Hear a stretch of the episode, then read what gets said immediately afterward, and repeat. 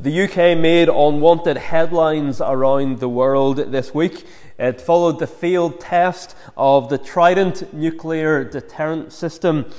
Uh, a test was fired from a submarine, a test missile. It, it, should have flown thousands of miles before landing in the Atlantic, uh, being fired from somewhere around Florida, but it didn't fly very far at all. It just plopped down in the water beside the, the submarine that launched it. Uh, such tests don't happen very often. Uh, they, they probably can't when each uh, missile costs 17 million pounds. The last test was back in 2016. It was also a failure. Uh, the missile uh, went further, but it veered off course. And after this second failure, there has been ridicule in the global media.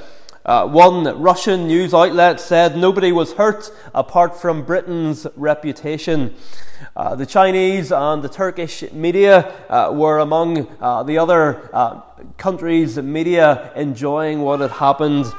Another Russian uh, news host said that they were going to begin referring to Great Britain as Little Britain. Um, whatever way the, the, dress, the, the defense ministry wants to dress it up, it is embarrassing. And it's also worrying. Uh, we're assured that such failures wouldn't happen in a situation where, where actual nuclear weapons were being used. But you can imagine other countries hearing about these failed tests and thinking, well, well, maybe we'll take our chances. Britain is all talk, uh, they can't follow through. And many think the same about God. They look at the punishments threatened in the Bible for unbelief and for other sorts of sin, and they say it's never going to happen. And they tell us that if they ever did stand before God, it would be them doing the questioning, not God. They tell us the questions they would ask. How can you allow cancer in children, God? How can you do this? How could you do that? But if only they understood the God described in this chapter, they would realize how utterly impossible it would be for them to stand before Him and demand answers. Because this is a God who says in verse 19, Who are you, O man, to answer back to God? The God proclaimed in this chapter is a God who is merciful, who is compassionate, who is patient, but who will also judge. And the God of this chapter is no different from the God of the rest of the Bible. We've heard people say, haven't we? Well, well the God of the, the Old Testament and the God of the New Testament, they're, they're, they're very different. But here in verse 15, Paul quotes what God said to Moses in support of his argument. Uh, so the God who spoke to Moses is the same God who spoke to Paul and who Paul proclaims. Uh, and perhaps we could ask the question how big is your God? How big is your God? There was a book written a few years ago entitled Your God is Too Small. I haven't read it, but it's a great title. Uh, not that God is too small, of course, but our view of Him can be. But we need a big God. When suffering hits, we need to know that God is in control. Not simply watching on, sympathizing perhaps, but, but not in charge of it. We need to know that He is actually in control of it. When the wicked spring up, we need to know that God hasn't lost control of the world. In fact, we need to have the confidence of verse 17 here that even wicked rulers like Pharaoh who persecute God's people are raised up by God Himself. We need to know that everything, absolutely everything, will work together for the ultimate good of God's people and for His glory. And so, although Romans 9 is a much less familiar chapter than Romans 8, it's still a chapter that we desperately need. And the more that society disintegrates, uh, the more that Christian belief comes under attack, the more that we'll need a chapter like this and the vision of God that it gives us. So that's where we're going this morning with God's help. That's the vision of Himself that God wants for us today. And as we come to this long middle section of the chapter, we want to look at it under three headings. Uh, the first two will deal with the objections uh, that Paul anticipates in verses 14 and 19, uh, which Paul phrases in terms of two questions. Firstly, and immediately following on from what we looked at last week, is God unjust? And then, secondly, verse 19, why does he still find fault?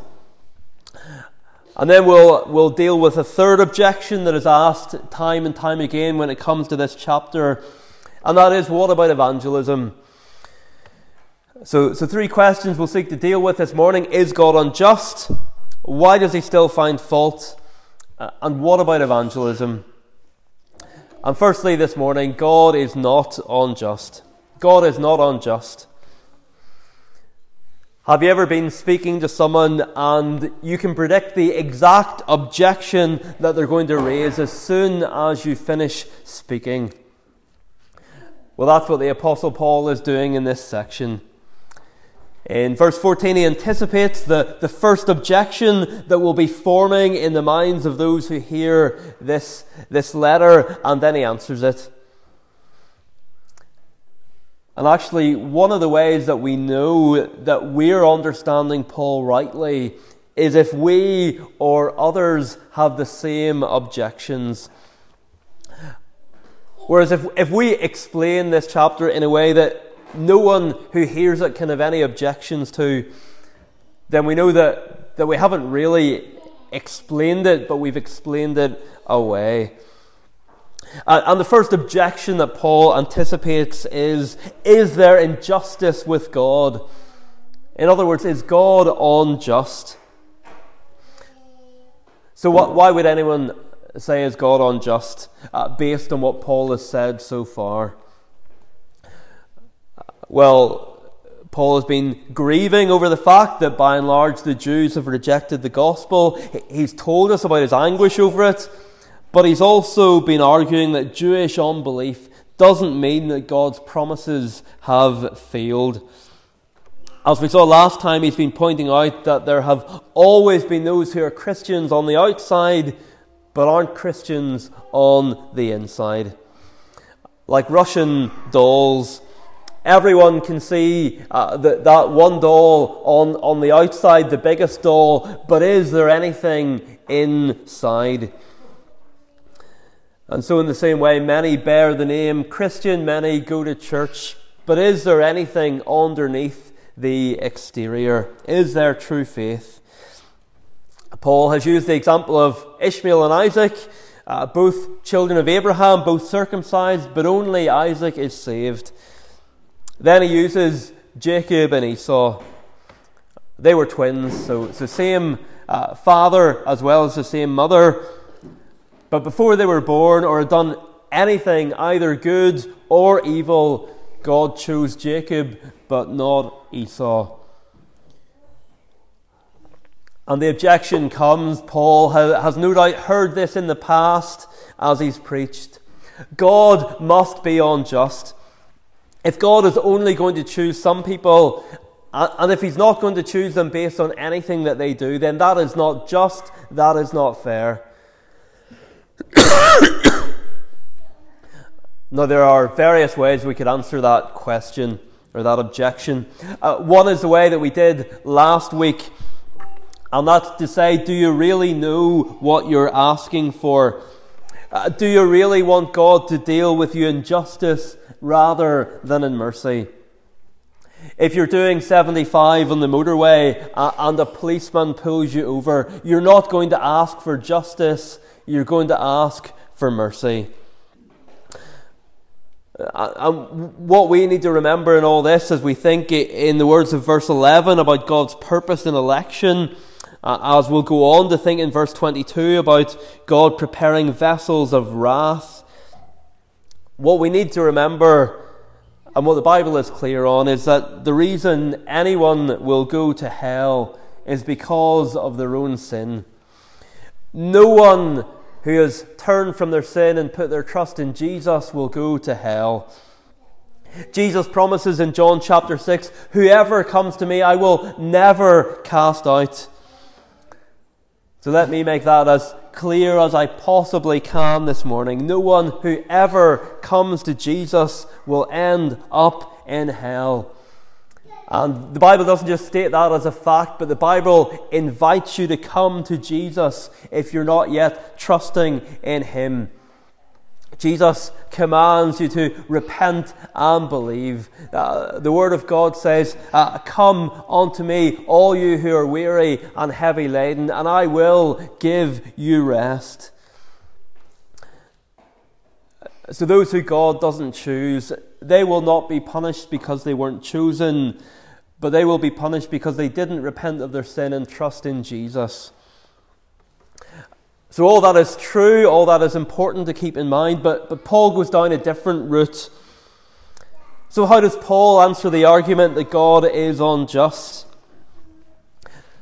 Well, he does so in verse 15 by quoting God's word to Moses, uh, and then in verse 17 by quoting God's word to Pharaoh. And how does verse 15 answer the objection that God isn't being unjust? At first, it's quite hard to, to see it. It just looks on the face of it like, like more evidence that God just chooses some and, and doesn't choose others. But after wrestling with it this week, I think Paul's answer in verse 15 is that God is not unjust because he is acting consistently with who he is. I'll say that again. God is not unjust because he is acting consistently with who he is. Do you remember the burning bush? Uh, Moses asks God what he should say if the people ask him what God's name is, and God replies, I am who I am. And then later on in Exodus, when we get to the bit that Paul quotes here, Moses has asked God another question. He's asked, Please show me your glory. And the Lord responds, I will make all my goodness pass before you and will proclaim before you my name, the Lord. And I will be gracious to whom I will be gracious, and will show mercy on whom I will show mercy. So, why does Paul quote that now here in Romans?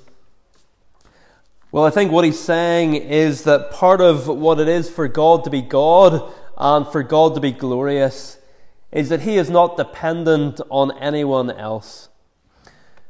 Nobody shapes him, governs him, or controls him. He is God.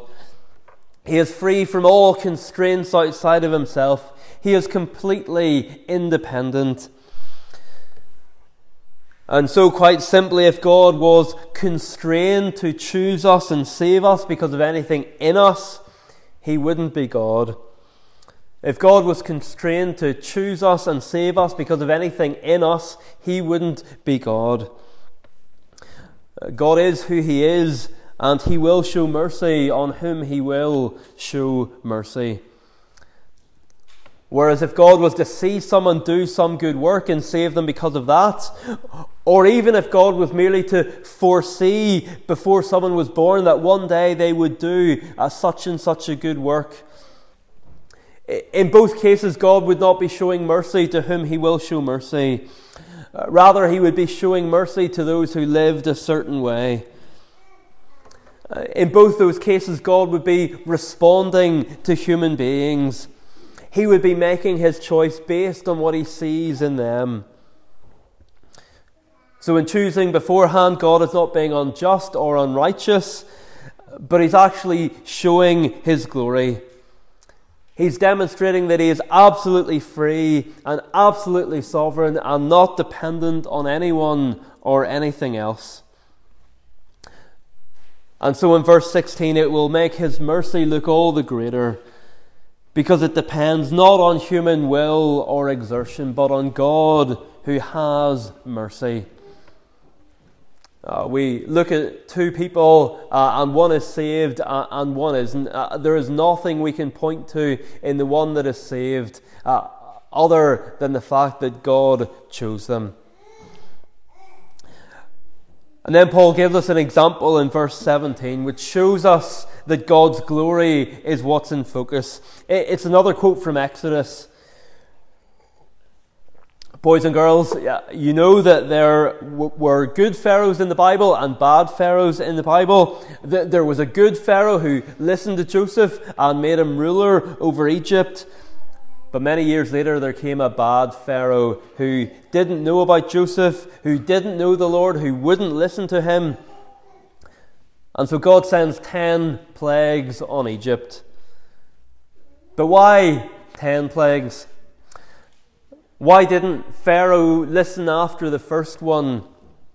Have you ever thought about that? Well, we're actually told Sometimes uh, we read that Pharaoh hardened his own heart after one of the plagues. Sometimes we read that God hardened Pharaoh's heart. But Pharaoh didn't respond because his heart was hard. And Pharaoh was guilty before God because he hardened his heart rather than listen to God when he had opportunity after opportunity to do so. But ultimately, as Exodus makes clear, as Romans 9 makes clear, ultimately Pharaoh hardened his heart because God had planned to show his power over Egypt and all its gods by rescuing his people from slavery. So Paul draws out the application in verse 18. So then he has mercy on whomever he wills, and he hardens whomever he wills. God is absolutely free absolutely sovereign, and He chooses to have mercy on some and to harden others. Christian, how big is your God?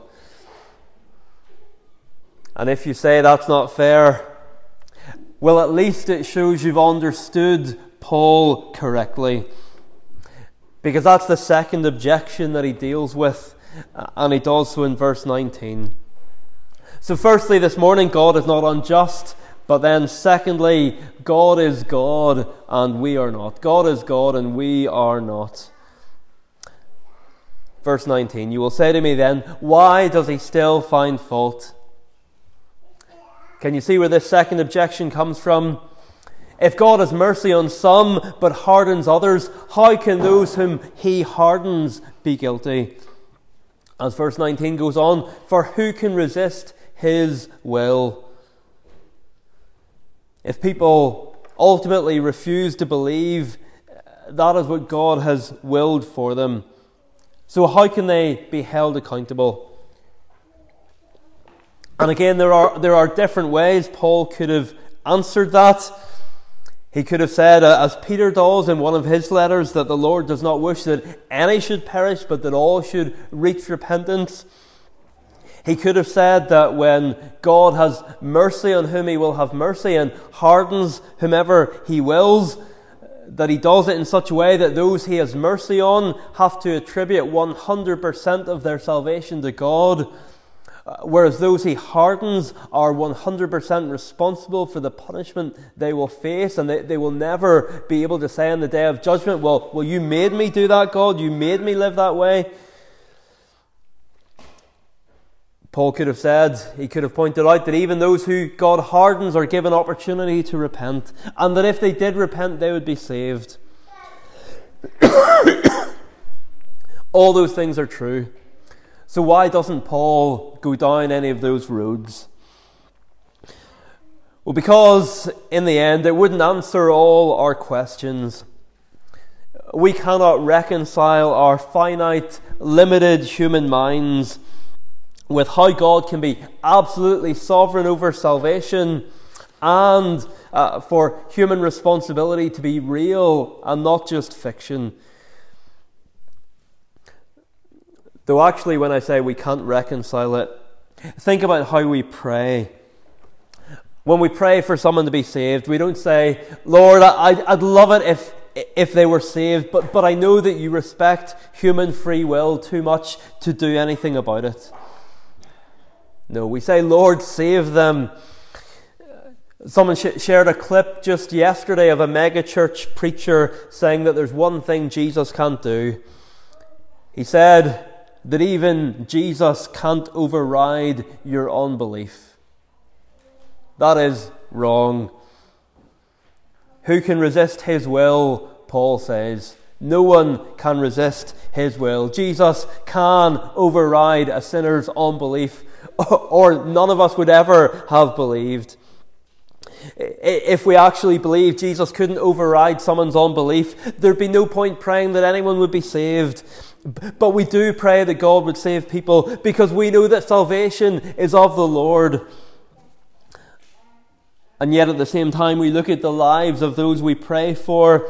We look at all the opportunities they've been given, and we know that if they go to hell, they will have no one to blame but themselves. When it comes to prayer, we know that if anyone is to be saved, God must do it. But if we sit down and try and, and reconcile all that with, with human responsibility, we find that it's beyond us. And we must simply stop and say, Will not the judge of all the earth do what is right? But some won't stop at that and they'll keep asking and keep objecting. Uh, and to that person, the Apostle Paul says, Who are you, O man, to answer back to God? And he reminds us that God is God and we are not. It reminds us of, of the end of the book of Job. Throughout the book, Job has his questions, his objections, his demands. But then, after 38 chapters, the Lord answers Job out of the whirlwind. And now it's God answering the questions. Who is this that darkens counsel by words without knowledge? Where were you when I laid the foundations of the earth? Who determined its measurements? Surely you know. Do you give the horse his might? Do you clothe his neck with a mane? Shall a fault finder contend with the Almighty? And on it goes. We want to keep asking questions. What about this? What about that? But in the end, we need to remember that God is God and we are not. And to drive that home, Paul uses the illustration of a potter and a clay and the clay. Uh, boys and girls, have you seen someone make a pot out of clay? Uh, there's usually a, a, pottery wheel spinning round, and the potter ha- has a wet clay in, in their hands and they shape it into a pot. If you haven't seen it, I'm sure you can go on YouTube uh, some other time and, and find a video of it. Uh, but if you do find a video of a potter making a pot out of clay, what you're not going to see, what, what you're not going to hear is the clay speaking to the potter and saying, Hold on, I don't want you to make me into that shape. The clay cannot make demands of the potter. And God is the potter, and we are the clay. Or if you go to the driving range with your golf clubs and you're about to hit the ball, the ball doesn't say, wait a minute, don't hit me in that direction, I want to go in that other direction instead. And yet we make demands of God because we forget that God is God and we are not. But this passage, it does shed some light on the question of why God chooses some people and not everyone. Maybe that's a question you've thought about. Okay, I, I, I accept that people are never going to believe unless God chooses them. But why doesn't God just choose everyone then? Why does anyone have to go to hell? And we do have an answer to that in verses 22 and 23. What if God, desiring to show his wrath and to make known his power, has endured with much patience vessels of wrath prepared for destruction, in order to make known the riches of his glory for vessels of mercy? In other words, why does God send anyone to hell? In order to make known the riches of his glory for vessels of mercy. Imagine if Russia launched a catastrophic nuclear attack on London next month and a whole chunk of southern England was just wiped off the map. And as people begin to realize what has happened, they're just waiting on a, on a retaliatory strike to hit Moscow. But it doesn't happen and days pass and it still doesn't happen and the days turn into weeks. And the media are asking whoever it is who's now prime minister uh, they're asking uh, why uh, and and the new prime minister responds well it's because we've decided not to react in kind. It's because we are being patient. We are not like them. We are patient. But of course some people would suspect that that wasn't the real reason some people would suspect that the real reason was because Trident wasn't up to scratch and that the UK weren't retaliating because we didn't have the ability to do so. Someone's claim that they were being patient would ring a bit hollow if there was no evidence that they could actually follow through with their threat. And in a similar way, we would not see God's mercy as it truly was. We would not see God's mercy as so wonderfully glorious if there weren't those who did not receive mercy. If God didn't punish sin, we wouldn't have the opportunity to fully see His justice, His authority, His greatness. In fact, I think we could even go further, uh, as Jonathan Edwards does in the quote on your handout, and say that without the existence of sin, God would appear less glorious. Because there would be no opportunity for him to display his justice. And his goodness and love in saving sinners would shine less brightly. Just the way a jeweler will show you a ring against a black cloth so that it will sparkle all the more.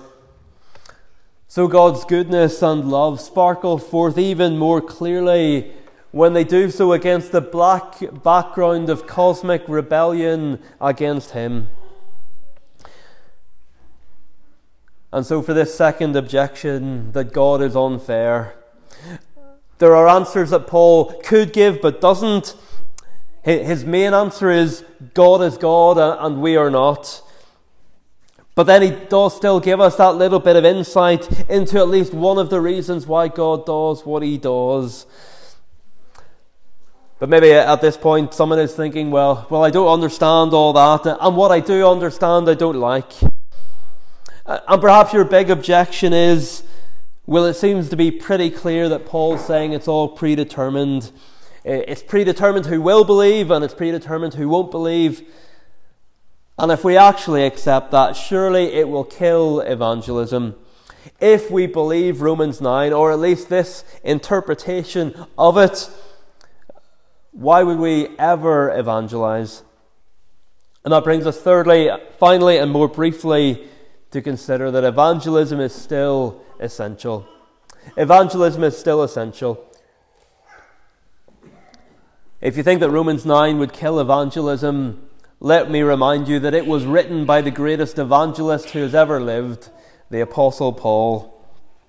Uh, let me also remind you that one of the reasons that Paul is writing this letter, as he tells us himself towards the end of the letter, is because he wanted the churches in Rome to be enthusiastic about evangelism so that they would support him on his missionary journey to Spain. Paul was not an armchair evangelism enthusiast. It's possible to go to conferences about evangelism and to have theories about evangelism and criticize the way other churches do evangelism, but never actually do evangelism.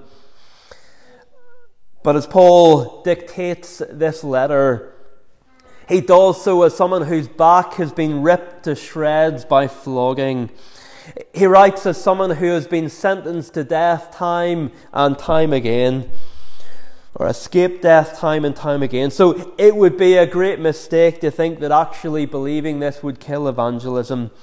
Because the greatest evangelist who's ever lived not only believed this stuff, he wrote it under the inspiration of the Spirit. Or another mistake to make would be to think that if we can just ignore Romans 9, we won't have to deal with this stuff.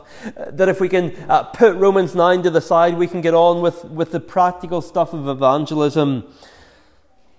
But let's try that for a minute.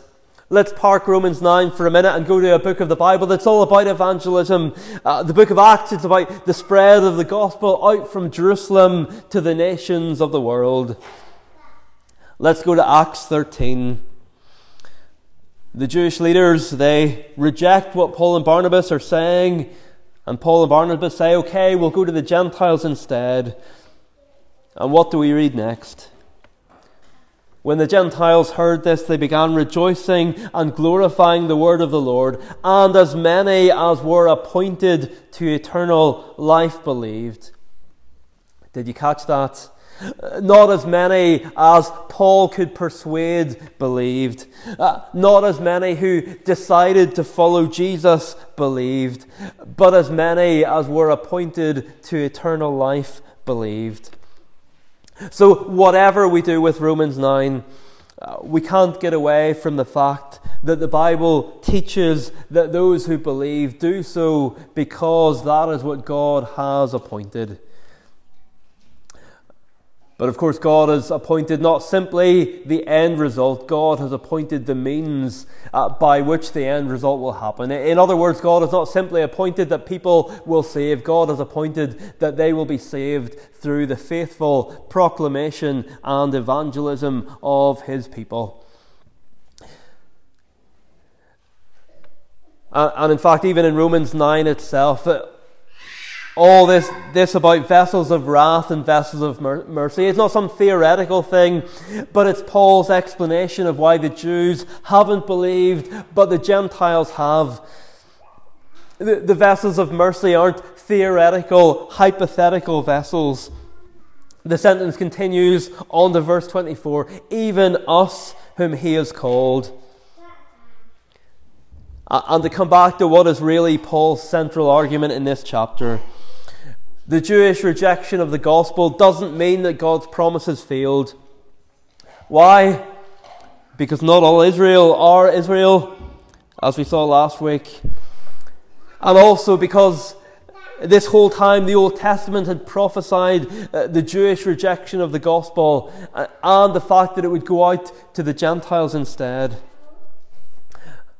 We don't have time to look at them in any detail today, but that's what these two Old Testament quotations in the chapter are about, or to, towards the end of the chapter are about. The second quotation from Isaiah in verse 29 is about the fact that only a remnant of the Jews will be saved. The first quotation from Hosea uh, in verse 25 and 26 is applied by Paul to the Gentiles. Those who were not God's people would be called his people, and her who was not beloved would be called beloved, and the Gentiles would be called sons of the living God.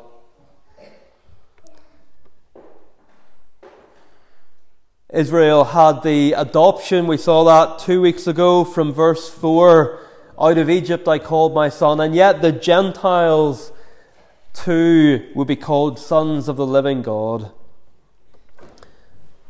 Uh, how can Scripture do that? How can Scripture prophesy that the Jews will reject the gospel and the Gentiles will accept it? Well, there are only two options. Either God simply foresees that that is what is going to happen and so prophesies it, or he plans it.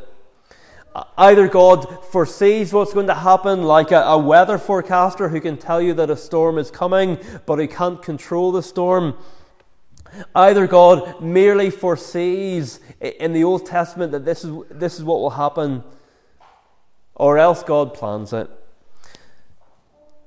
God either foresees this or he plans it. And, brothers and sisters, the God of Romans 9 is not like a weather forecaster. The God of Romans 9 is the same God of Isaiah 46 who says, I am God and there is no other, declaring the end from the beginning, and from ancient times things not yet done, saying, My counsel shall stand, and I will accomplish all my purpose. Well, we've looked at some big truths today. Our time is gone, and maybe you say, Well, I struggle to hold these things together. This chapter has answered some questions, but it's raised more. And I just feel like I can't square the circle. Well, let me finish by telling you about someone who once felt like you do. Uh, some of you know that my ministerial hero is a man called J.P. Struthers.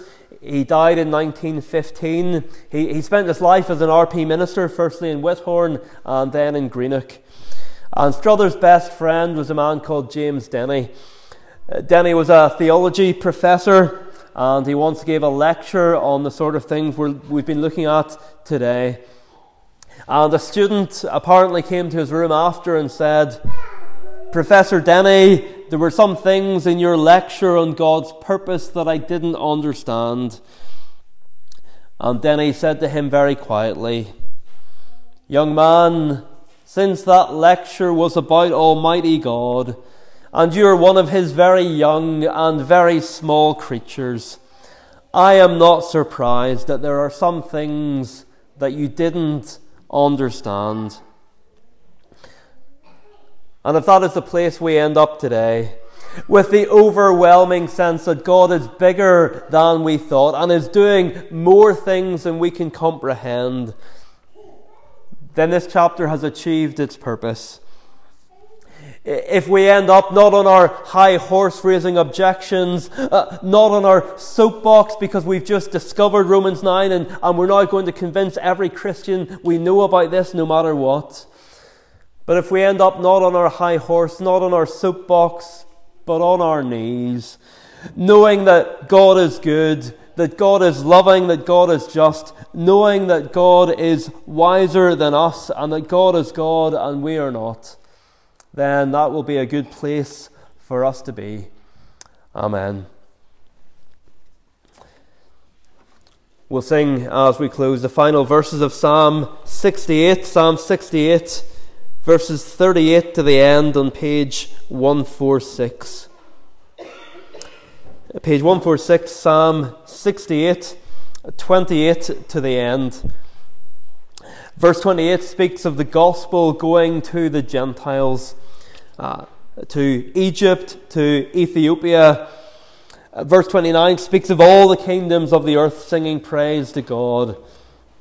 And the last three verses particularly remind us of who God is and why He is worthy of our praise. Verse 30, He is the one who rides on highest heavens. Verse 31, all strength to God must be ascribed, for His great majesty is over Israel, it is over us.